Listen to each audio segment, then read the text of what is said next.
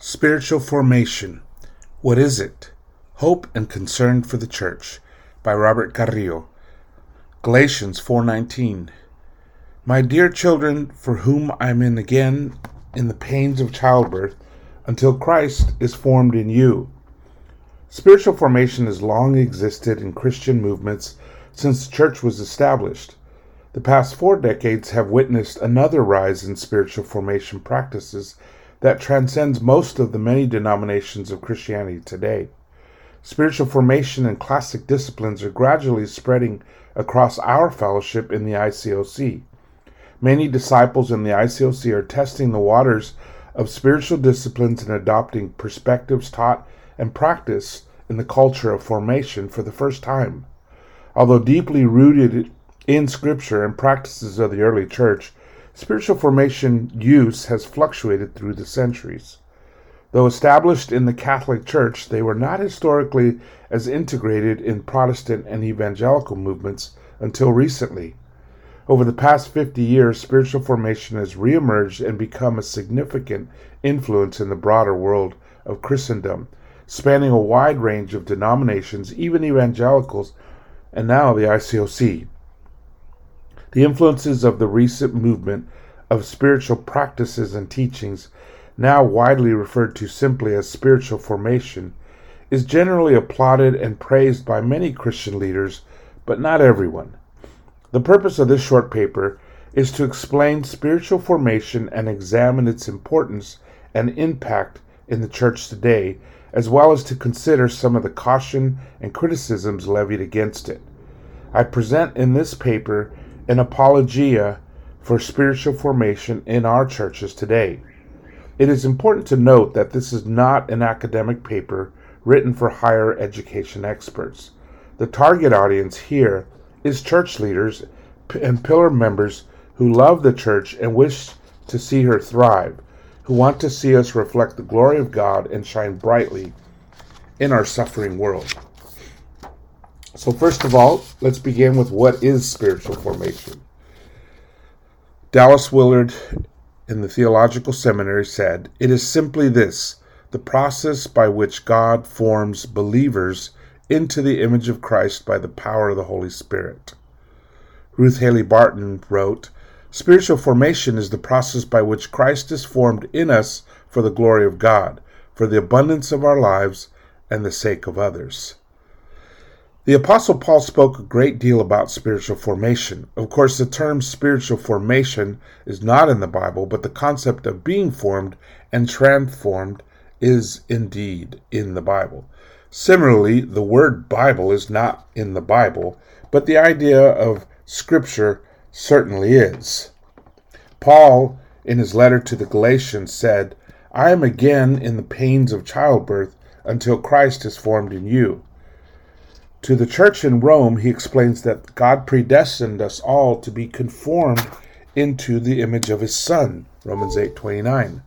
Spiritual formation is the intentional focus of spirituality in our lives and the practice of spiritual disciplines that promote and move our hearts and minds forward in the process of transformation into the image of Christ. That's a mouthful. It is how humans spiritually develop through life's many challenges and victories. In Robert Mulholland's book, Invitation to Journey A Roadmap for Spiritual Formation, he wrote that everyone is in the process of spiritual formation, quote unquote. In other words, we're all spiritual beings and we all are having and developing, maturing, and becoming something or someone. We are being spiritually formed or spiritually malformed and in some cases even deformed. Spiritual formation is the intentional approach to developing our spiritual our spirit into the image of Christ. Dallas Willard, a key figure in the modern resurgence of spiritual formation, said, Spiritual formation in a Christian tradition answers the specific human question what kind of person am I going to be? It is the process of establishing the character of Christ in the person. End quote. What you are is God's gift to you. What you become is your gift to God. Hans Urs von Balthasar. Paul explains in his letter to disciples in Corinth that we are being transformed into his image with ever increasing glory. 2 Corinthians 3:18. Spirituality is not static. It is a dynamic journey in which we are meant to move forward in our spiritual development continuously.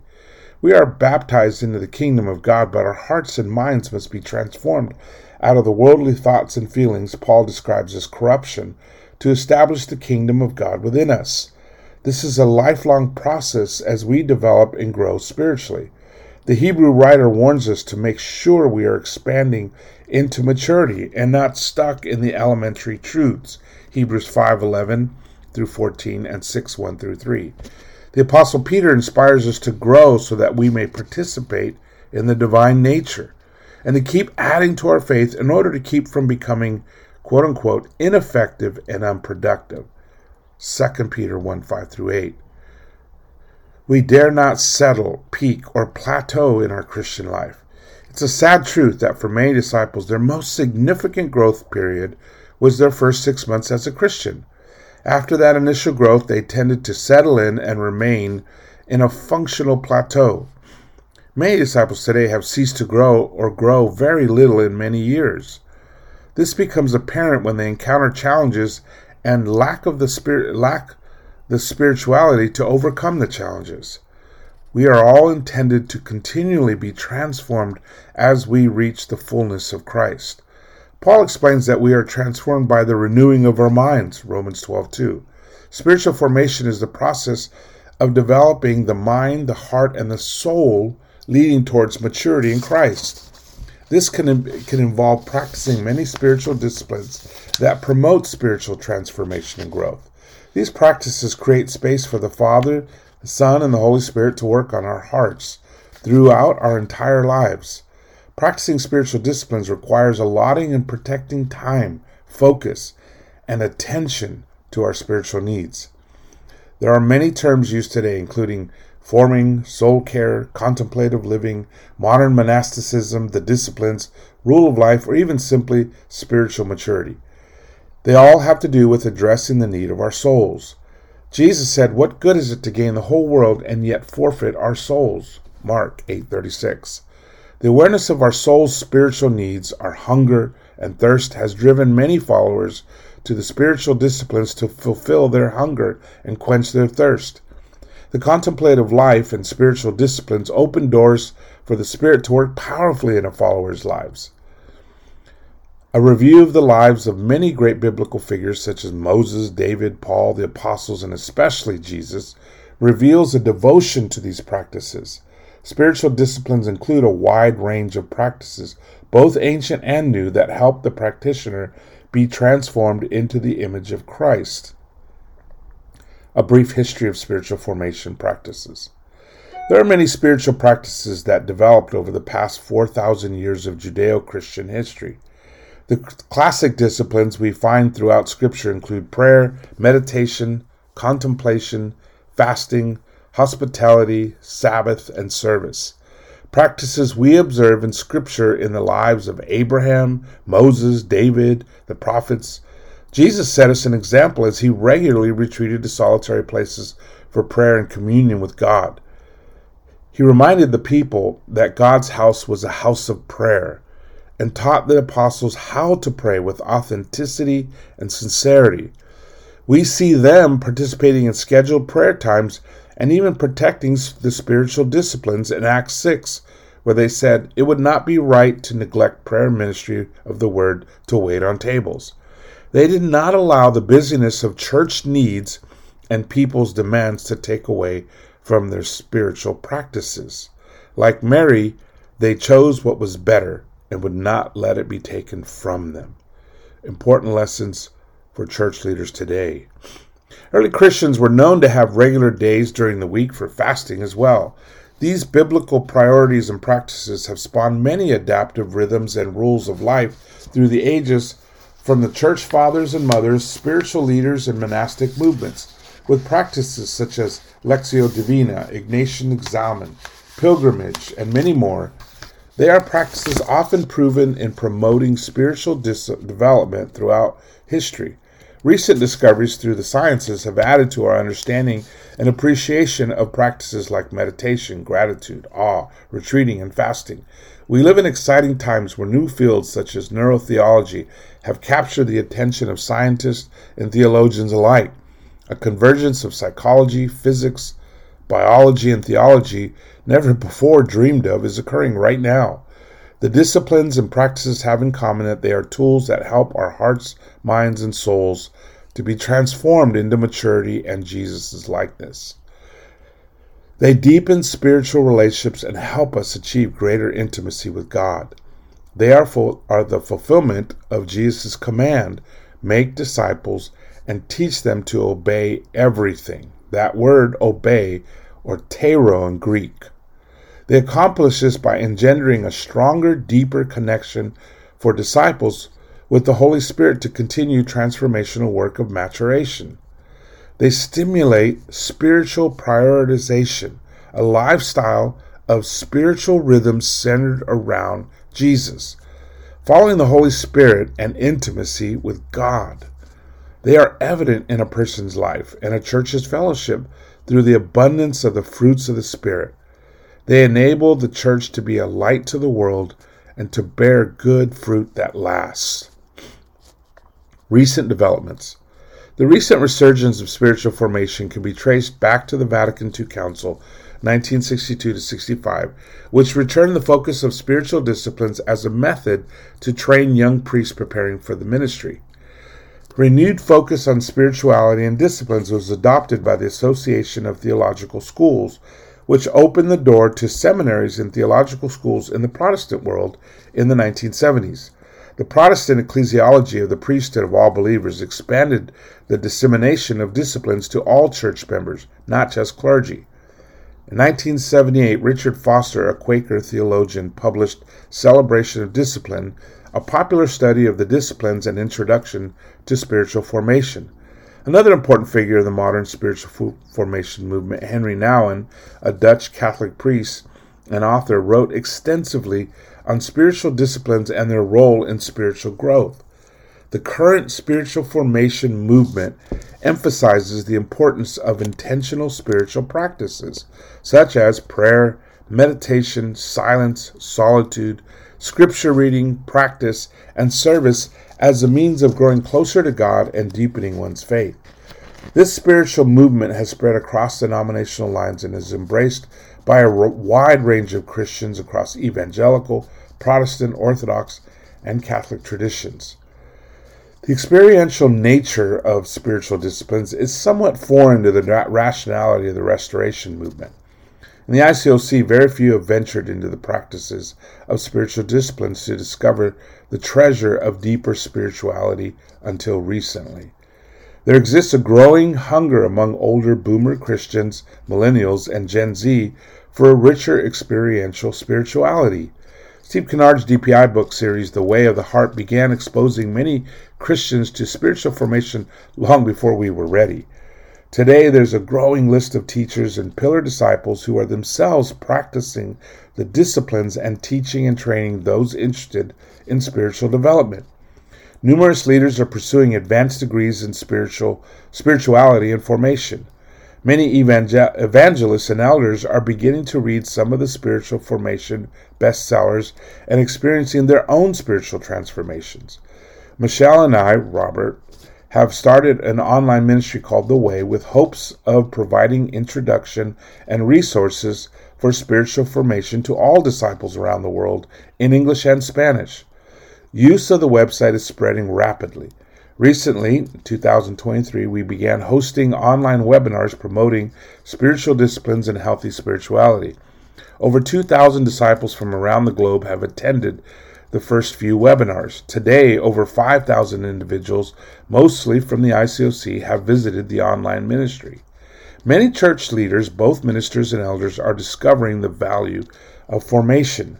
In the ICOC, a growing number of mature disciples, ministers, counselors, and psychologists have received specialized training and are establishing themselves as spiritual directors and spiritual coaches.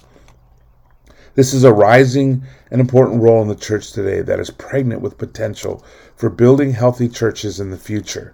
Church leadership teams are discovering and recognizing the need for sabbaticals, Sabbath observance, and spiritual renew efforts and contemplative practices. The hunger and thirst for deeper, richer intimacy with God is palpable in our fellowship. As we mature in age, we must mature in spirituality.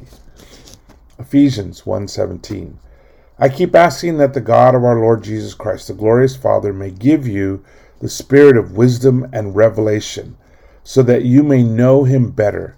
I pray that the eyes of your heart may be enlightened in order that you may know the hope to which he has called you the riches of his glorious inheritance in his holy people. Why is it important today? Resiliency. Inspired or tired? We began with the leaders. Recent data collected by the Barna Research Center reveal that burnout rate of pastors has reached crisis levels in America over the past few years. The poll discovered 38% of pastors were considering leaving the ministry permanently, even worse, only 35% who participated considered themselves spiritually healthy. According to the studies by Alban Institute and Fuller Seminary a while back, 50% of ministers drop out of ministry within the first five years, and many never go back to church again. A Duke University study found that 85% of seminary graduates entering the ministry leave within five years, and 90% of all pastors will not stay to retirement. Many of these leaders suffer from stress and anxiety caused by years of overworking, lack of self care, and the recent rise of political and social tensions. The debilitating trifecta of burnout, compassion fatigue, and vicarious traumatization have affected many ministers and pastors and elders. Within the ICOC fellowship, the number are not much better than the evangelical world. A recent poll conducted by the Church and Minister Health Committee revealed that 22% of ministers feel ministry has had a negative impact on them. 21% of ministers reported wanting to quit the full time ministry, but feel they cannot due to financial needs. 22% feel they are rarely happy, and 50% feel ministry has impacted the quality of their family life. Of those who wish to leave the ministry, burnout, compassion, fatigue, and vicarious stress are cited as the, as the primary reasons. These numbers are alarming and extremely concerning. Because the studies were done anonymously, they reveal truths that are not normally shared or visible. Of the ICOC leaders polled, 53% report that they are experiencing moderate levels of burnout. In my own experience traveling around the world working with both hope leaders and church leaders, I found many of them suffering from the trifecta. Many good hearted, devoted disciples of Jesus are hanging in there, trying not to be crushed or destroyed by the weight of leadership and responsibility. These are not weak Christians. They are dutiful, responsible, and loyal leaders who simply do not know how to properly take care of their souls. They are spiritually malnourished and malformed. As global statistics reveal alarming rates of stress, anxiety, and depression, ministers and leaders are on the front lines of this assault. In this paper, I am focused on ministry leaders, but in fact, this reality is true for many lay leaders and older disciples in the church as well. Luke 11:34 Your eye is the lamp of your body. When your eyes are healthy, your whole body also is full of light. But when they are unhealthy, your body is also full of darkness. See to it then that the light within you is not darkness. Spiritual formation teaches and trains leaders to work in the light and easy yoke of Jesus. Matthew 11:28. Formation teaches the rhythms necessary to live life focused on Jesus and empowered by the Holy Spirit. Spiritual formation helps them to create the time and space needed for their souls to find rest and to be refreshed, encouraged, and strengthened. The spiritual practices and disciplines open the mind and the heart to receive the powerful, ineffable grace of God that refreshes their souls. The disciplines open their eyes that they may see the burning bush and open their ears to hear the gentle whisper of God.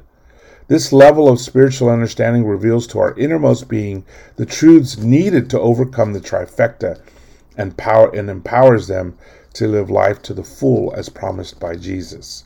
Formation, teaching, and training helps them to move along the spiritual stages of development to the most exciting and meaningful stages of maturity and reach fullness in Christ. Formation answers the fundamental questions of identity, purpose, meaning, and value with truth and love. My wife and I have worked with the spiritual development over, of over 50 church leaders in the ICOC from different ministries around the world in Asia, Africa, Latin America, and the U.S. We frequently encounter spiritual fatigue to the point of exhaustion and burnout.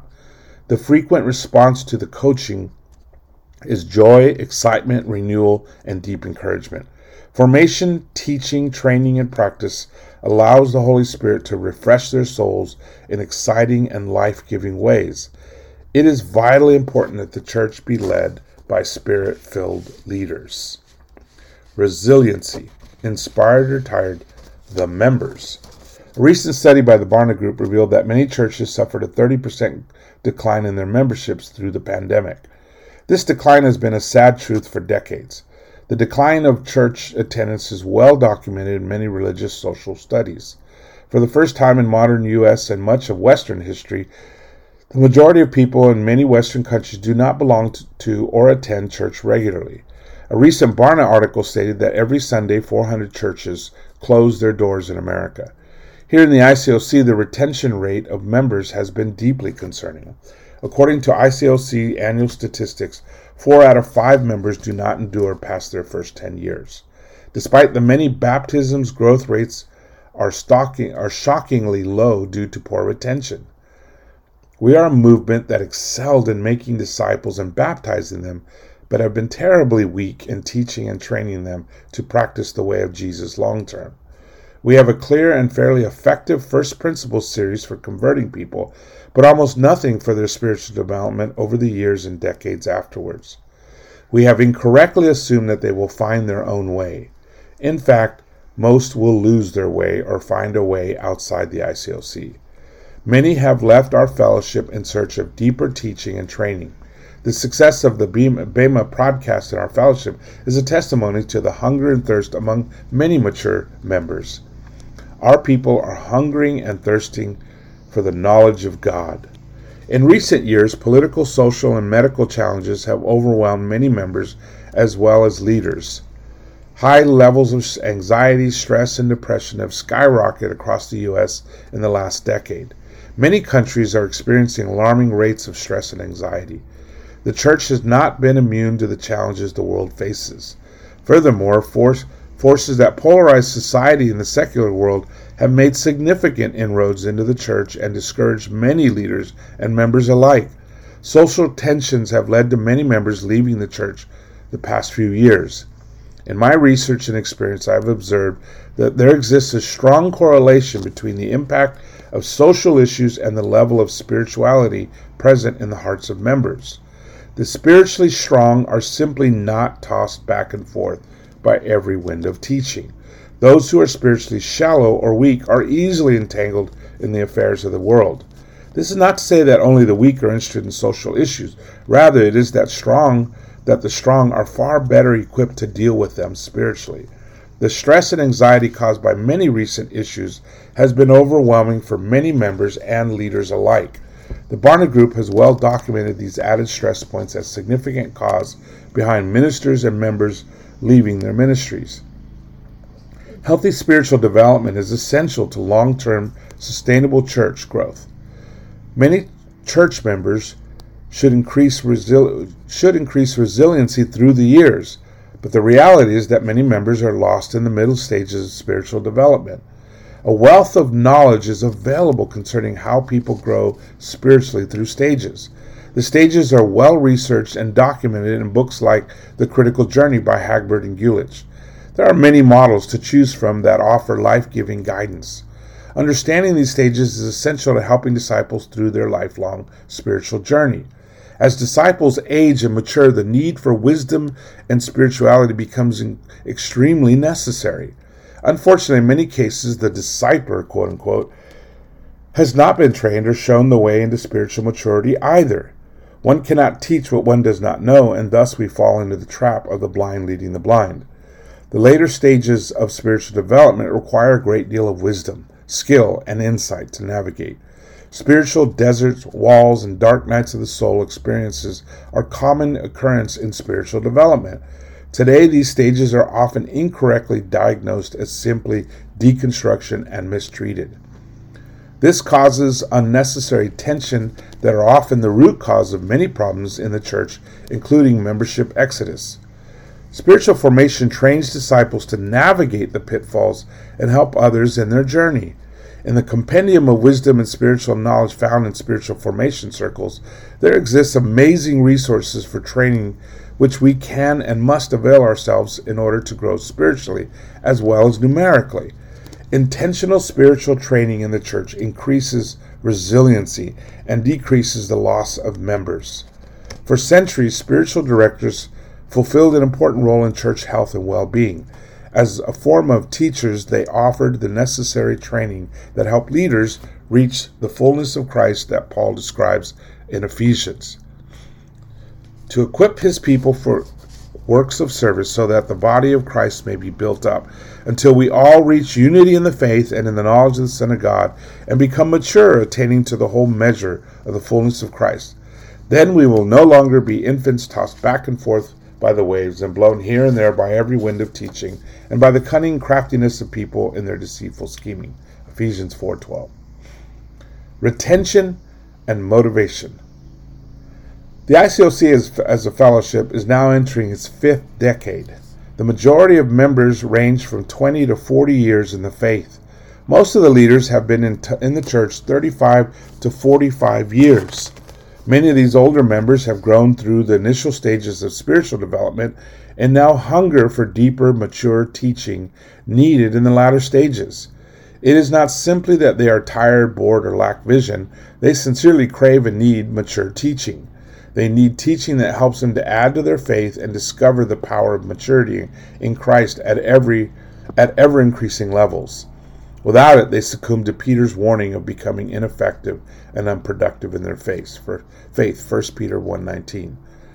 These important teachings and training for older Christians exist in spiritual formation circles, but is mostly unknown by most ICOC leadership. Our training generally did not include spiritual development. Even many Bible programs offered in seminaries offer little or no spiritual development training in the past. Thankfully, that is changing dramatically as the impact is becoming widely recognized. In 2017, Lifeway surveyed young adults aged between 18 and 22 who had attended church regularly for at least a year during high school. The firm found that 7 out of 10 had stopped attending church regularly. That's a quote. A new ramp. Many of us presently in leadership grew up spiritually during the last gasp of the modern Christian era and have watched the birth of the postmodern, post Christian era. Our children, who are culturally millennials and Gen Z, live in a strikingly different world that does not appreciate or accept the traditional approaches church life of church life and church culture. Many are generally hostile to much of Christianity's precepts, yet remarkably also sensitive to spiritual needs. The challenges rep- represented by the social religious shift from boomers to millennials and now Gen Z is well documented and now documented and now common knowledge among most church leaders. What is frequently missed is the evidence that points out a growing spiritual hunger.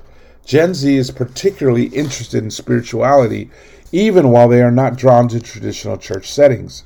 Unfortunately, this is often misread as simply not being open to all things spiritual.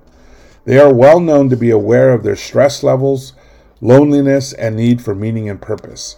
Only 45% of Gen Z feel confident about their mental health. This is remarkably lower than previous generations. A recent study revealed that 73% of Gen Z polled actually desire to grow spiritually. Spiritual formation presents a direct connection to God through relationships and experiences. This does not nullify in any way the importance of church, but it does circumvent many of the issues presented in a traditional church setting that discourage younger people. It, it, it's far easier to deal with the challenges of church life once established and rooted in the love of God and Jesus Christ. In modern Christianity, the church was the entrance to a relationship with God. Therefore, a positive church image is a welcoming invitation, but increasingly, churches and church culture are actually a huge negative to overcome. To begin the spiritual journey directly with Jesus, God, or the Holy Spirit is more what we actually see in the book of Acts. The apostles and the 120 who were well connected long before they ever attended a church service. In fact, Jesus never set foot in what we consider a church service. Let me reiterate that this does not in any, any way eliminate the importance of the ecclesia community. It merely provides a direct on ramp to the kingdom of God. Spiritual formation renews, reaffirms, and restores faith. It challenges the practitioner to grow and to keep adding to their faith. It reminds us not to settle into routines or traditions, but to mature in Christ. It moves the young and old forward through stages of spiritual development. The young find inspiration in discovering a direct path to God. It provides a means to circumnavigate the obstacles of traditional Christianity that are plaguing churches in today's world. It is much better to tackle the world filled with the Holy Spirit than trying to navigate the myriad of issues on our own. Spiritual perspectives bring clarity and healthy perspective to the issues harassing our world today. For many young people, spiritual formation is an exciting new way to approach religion. It is about discovery instead of tradition. For the most part, it is not the religion of their grandparents or even parents, although the message and practice is actually ancient. For them, it is new. In my experience, the two groups who most respond to spiritual formation are older disciples of Jesus and young people starting their lives. Now, the concerns. Having shared some of the benefits of spiritual formation, we now examine some of the possible pitfalls as well as some of the criticisms levied against spiritual formation. There are a number of questions that have been presented to me over the past few years as honest concerns regarding spiritual formation. These questions are valid and worthy of consideration and investigation. Like anything, when used incorrectly, spiritual formation can have a negative effect. A hammer is a prized tool when building a home. However, used incorrectly, can cause great damage. Religion itself, when correctly practiced, is life giving and soul saving, but when practiced incorrectly, can be toxic and severely damaging. With that in mind, we are cautioned not to approach spiritual formation as some fad administered by the well intentioned, but ignorant leaders. The premise of this discussion is correct teaching and practice of spiritual formation. The highlights this highlights the fact that spiritual formation should be introduced by those who are trained, educated, and have experience as practitioners over time. Here are some important reflections on the common concerns. Number one, does spiritual formation cause disciples to become self centered and self focused? A key element of spiritual formation includes self examination, self awareness. Spiritual formation is certainly a journey of revelation, with much of that involving self revelation. As we delve into the truth about God, we are confronted with our own weaknesses and our sinful nature. The purpose of spiritual formation is to help a person develop into the image of Christ. The forming of the forming part of spiritual formation is transforming into the heart and mind and spirit of Jesus. Jesus was certainly not self-focused or self-centered. Spiritual formation does does cause a person to be more self-aware, but with the positive goal of being transformed into his likeness. The self awareness potentially could cause someone to be consumed with their newfound self knowledge, but that would certainly be a mistake and never the intention of spiritual formation. Becoming like Jesus and attaining sensitivity to the Spirit of God are foundational to spiritual formation. The awareness gained in spiritual formation tends to give a person a broader awareness of humanity, humility with others, and awareness of substantial need for Jesus and the gospel. The most important development in practicing formation is growth in love for God and for one's neighbor. Does spiritual formation foster unhealthy obsession with self care? As explained above, formation causes a person to become more like Jesus. Jesus did not advocate self care per se, but he did advocate soul care and, of course, love. Although sometimes confused, they are not the same. Soul care is primarily focused on spiritual well being, while self care can easily become focused on the pursuit of happiness and self fulfillment. Although there is some overlap, they can point in very different directions. Self care can easily drift into selfishness, but soul care never does. Some who are seeking self care in their pursuit of happiness will be drawn to spiritual formation because of the self care element, but they are soon put off by the deeper elements that include suffering, sacrifice, and self denial. Question number three Does spiritual formation detract from the mission? Because spiritual formation is transformation into the image of Christ, sensitivity and awareness to the needs of others increases dramatically in practitioners. Those who practice the spiritual disciplines grow grow in sympathy, compassion, and mercy. This organically and authentically inspires disciples to care deeply about the mission. Disciples who are no longer inspired by numbers, goals, and evangelism proclamations become insistent about the good news of the gospel.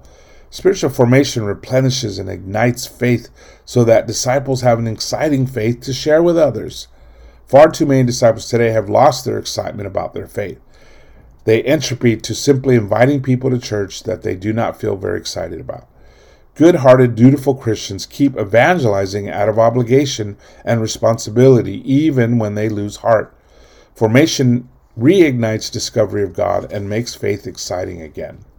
People who are excited about God and personal transformation tend to naturally share with everyone around them.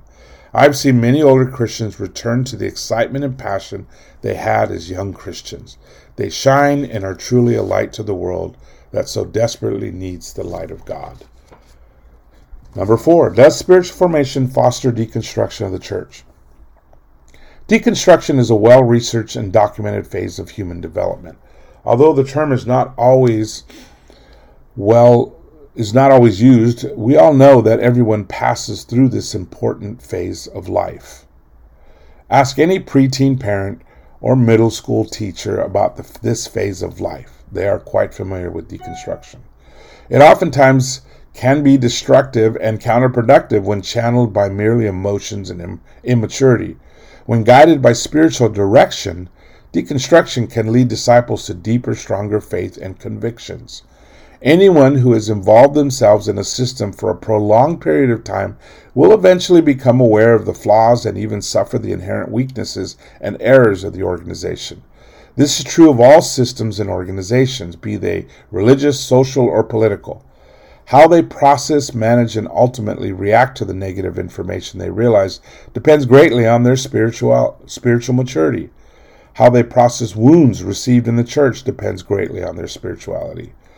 All churches are prone to people hurting each other because all people are sinners and churches are full of them. Spiritual formation guides disciples of Jesus by linking their hearts and minds to the Holy Spirit of the Lord. With eyes, minds, and hearts set on Jesus, they are far better equipped to deal with errors and hurts from the past. They are strengthened in their ability to forgive each other, be compassionate, gracious, and kind. These are fruits of the Spirit. This enables them to love with the kind of love that covers a multitude of sin and never fails. Formation exposes each person to their own weaknesses and flaws so as to make it difficult to judge or condemn others. Self awareness simply makes it much easier to forgive others, including those who hurt us in the past. Spirit led processing is essential in order to heal past wounds, bad theology, and fully understand God's mercy, love, and grace. In this way, church can become the kingdom of God with all its benefits. Without this, church is just an institution, problematic at best. Does spiritual formation open the door to progressive Christianity, false teachings, and Eastern influence? Question number five. Our world is changing dramatically. There are many alternative forms of Christianity available for the seeker to choose from. This is nothing new. It is frightening for many leaders who are trying to protect the flock from many false teachings available. There is a concern among some critics that spiritual formation opens the door for liberal theology or progressive Christianity. There is a fear that it can give rise to Christian universalism that disregards Scripture as the authority, replacing it with emotional arguments based on popular trends and philosophies. What has come to be labeled as progressive Christianity tends toward elevating experience and emotion above Scripture. It tends to shy away from teaching on sin, hell, or any other tough subjects that society might re- reject. sometimes in the name of enlightenment and sometimes in the name of relevancy. Let me say that I believe these concerns are valid.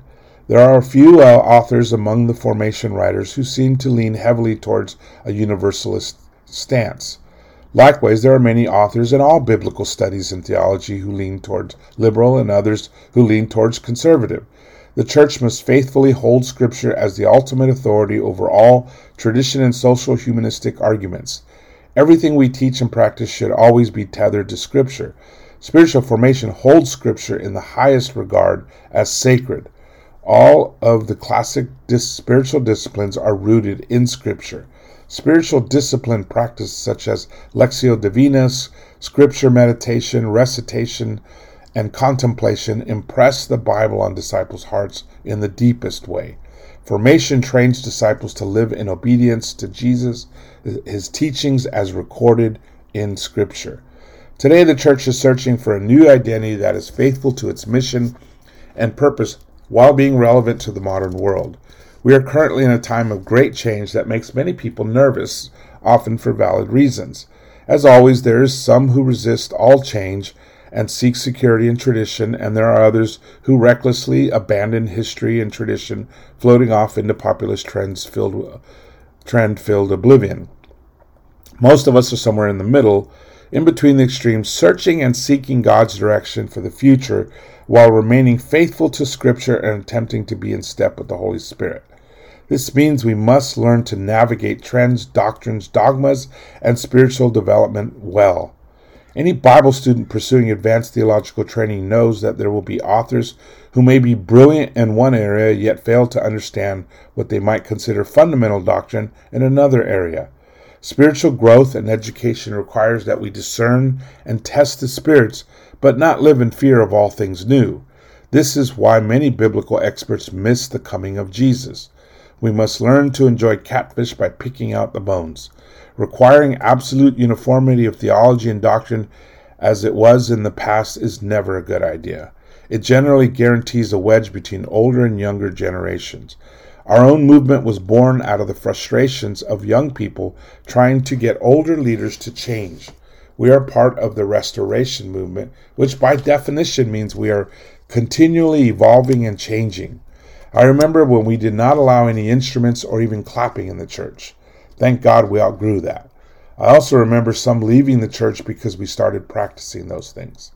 This is not to say that we can abandon or caution we can abandon caution. Of course not. We must be wise and spiritual and led by the Spirit always. It is important to note that sometimes new teachings threaten church traditions and cultures more than biblical principles. Jesus often clashed with religious culture, but never with the Word of God. Our cultural lenses attach sentiment to many things that have nothing to do with actual Bible teaching. For example, some might feel meditation is an Eastern religious influence, and another might feel that it's too Catholic, even though David did so in Psalms and Jesus did so in the Gospels. Some personalities are drawn to whatever is new and creative, while others tend to be highly suspicious of such things. Jesus often challenged God's people to think differently and certainly presented new ideas that were in reality ancient. He was accused many times of violating Scripture and teaching heresies. The Apostle Paul in Athens demonstrated remarkable creativity when he presented the gospel to, to the Greek intellects in, a, in at the Areopagus in Acts 17. He preached the gospel of God, yet did not use Scripture, nor did he ever use the name Jesus. I doubt anyone would accuse Paul of liberalism or progressive Christianity.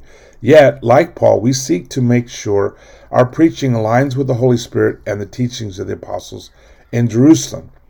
As Richard Foster explained, in order to relate to the world, we may change the clothing of the church, but never the heart or body. The Church of Jesus faces many challenges from the outside world that are easily identifiable but also less conspicuous threats from within. Liberal theology, progressive Christianity, universalism, denominationalism, traditionalism, Christian nationalism, legalism, hypocrisy, and narcissism all function like cancers that have the potential to deform the body of Christ. They represent a wide spectrum of perspectives and leanings. It is essential that we practice healthy, mature hermeneutics in all things, especially in practice any practices we involve the church. If it does not make us more like Jesus, it is not true to the goal of the spiritual formation. Spiritual formation strengthens the orthodox teachings of the Bible as well as the work of the Holy Spirit. The very real impact of spiritual formation. After several years of training young and older Christians in basic spiritual formation principles and practices, I have been afforded a view of the general effects across the strata of our fellowship. In my doctoral work, I've closely observed the impact of spiritual formation. Using retreats, workshops, eight week training sessions, and private spiritual direction, I have documented a general rise in faith, confidence, wellness, zeal, and excitement in many individuals. I have seen older and tired Christians transform like young Christians, joyfully disseminating their newfound intimacy with God. They can't hide their excitement about Jesus and the work of the Holy Spirit in their souls. They are anything but self centered and inward focused. They become hyper focused on the Father, the Son, and the Holy Spirit at new, enthusing levels. They do things that might some might consider strange, like wandering off to the mountains the beach, or the desert to be with God for several days. They spend hours in prayer and communion with God in ways others only dream of. They read their Bibles with almost giddy excitement and find great joy in memorizing and repeating Scripture. They read not for information, but rather transformation.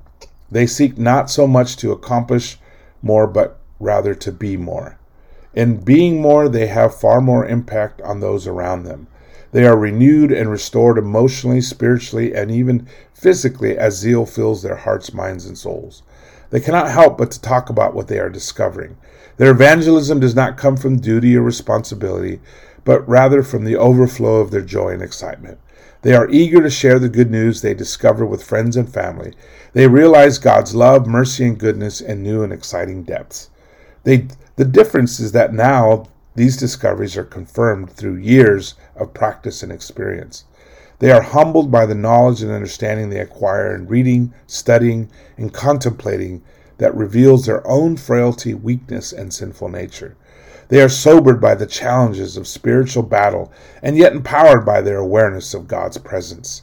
They carry a burden of concern for their spiritual family who are wandering in the desert of despair and depression. They work through the wounds, challenges, and deconstruction with the help of the Holy Spirit. They lament for those wrestling with discouragement and disillusion in the fellowship.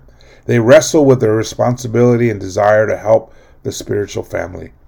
I know and see the, this impact through many discussions with students of all ages and my personal testimony.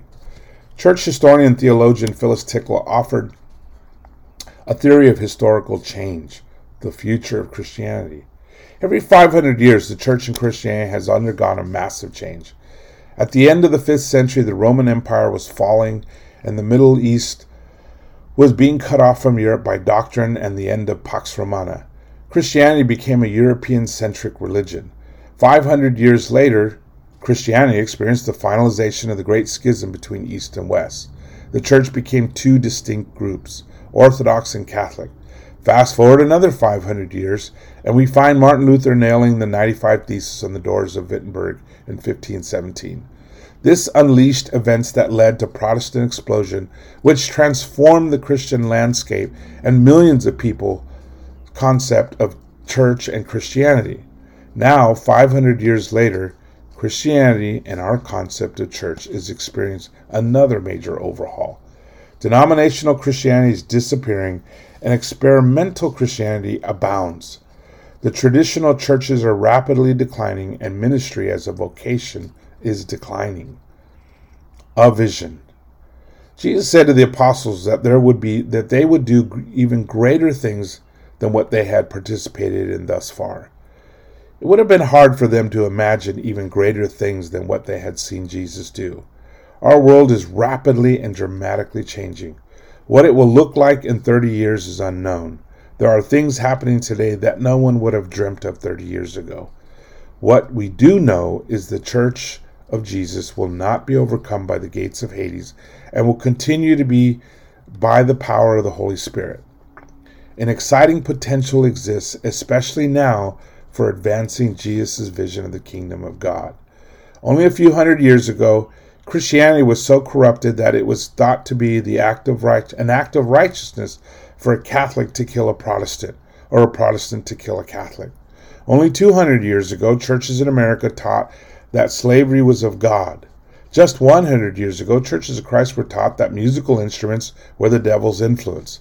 Of course, none of these teachings were of the Holy Spirit or founded in Scripture. In fact, with every generation and significant shift, the church has shed some of its corruption and ignorance. The book of Acts is the story of how the Holy Spirit pushed and challenged the early church to drop their prejudice against Gentiles and let go of their Jewish dogmatism, clouding and distorting the gospel. It is the story of truth and love revealing and unleashing the kingdom of God. Like the first century church, we have this same potential in the 21st century. We have the opportunity to today to shed the prejudice, dogmatism, and unhealthy theology of denominationalism and learn to love and live holy lives, attaining the full measure of Christ. Every significant forward movement Christianity was preceded by a period of deconstruction. The results have been amazing when led by spiritual men and women who heed the prophetic call, hear the gentle whisper, and see the burning bush. In our hearts, we all know God is not finished with us yet. We are not yet fully derived or fully developed, nor is his kingdom fully established. Many treasures of the kingdom and life to the full are still ahead, presenting an exciting and compelling future for the devoted and faithful. Our prayer continues His kingdom come, His will be done on earth as it is in heaven. The world does not need another charismatic leader or new, a new organization or even another way to do church. It desperately needs men and women who walk humbly with God. The goal and purpose of spiritual formation is to help us navigate this sacred journey of discipleship. Final conclusions. Quote by Richard Foster Spiritual disciplines can do nothing, they can only get us where something can be done. Spiritual formation practices and principles are not a magic potion, silver bullet, or solution to the church's woes today. They help us connect they help connect us all to the Lord who is the way, the truth, and the life. They provide pathways to Jesus and ongoing connection with the Holy Spirit. For older Christians, they provide renewal. For the young, they provide new and exciting pathways to God. When practiced correctly, they are vehicles to maturity and the power of an indestructible life. Spiritual formation unlocks biblical treasures that open our understanding and awareness of God and our role in His creation. They help us to become what we were created to be, the Imago Dei, the disciplines and teachings connect disciples to greater knowledge of God that releases the power and miracles of God. Spiritual formation teaches us to create the space and inspires practices that unbridle the Holy Spirit. For many disciples, it rekindles the joy and excitement and discovery in the same way they experienced as young Christians. They open our eyes and ears to capture a greater compelling vision for ourselves, even while revealing the depths of our sins and weaknesses. Deeper spirituality is both profoundly humbling and authentically inspiring. Formation helps us process and progress in our spiritual journey from a fear and shame based relationship with God to a love and truth based relationship characterized by mercy, justice, and humility. They help us all to travel the stages of spiritual development to reach fullness and confidence in Christ. When practiced consistently with intentionality, the spiritual disciplines foster ineffable epiphanies of the Father, Son, Holy Spirit, and our souls. This spiritual journey takes us on a path where Christian life becomes more glorious through the years. The starkly contrasts this starkly contrasts the experience of many disciples who, after 30, 40 years or more, when Christianity, where they, where they stop growing and become dull, ineffective, unproductive, even bored. For many, the old sermons and elementary truths do not inspire, transform, or ignite the souls they once did. The zeal and passion they, they may once lived in dissolves at best into a dutiful loyalty, or worse, they just simply walk away. Growing spirituality is paramount to experiencing the life to the full that Jesus promised. It is paramount to fulfilling both the Great Commission and the greatest commandment. Contrary to what would, what some would argue, the world is thirsty and hungry for spiritual nourishment. The fields are ripe for harvest, and the world needs inspired disciples who see Jesus and hear the gentle whisper.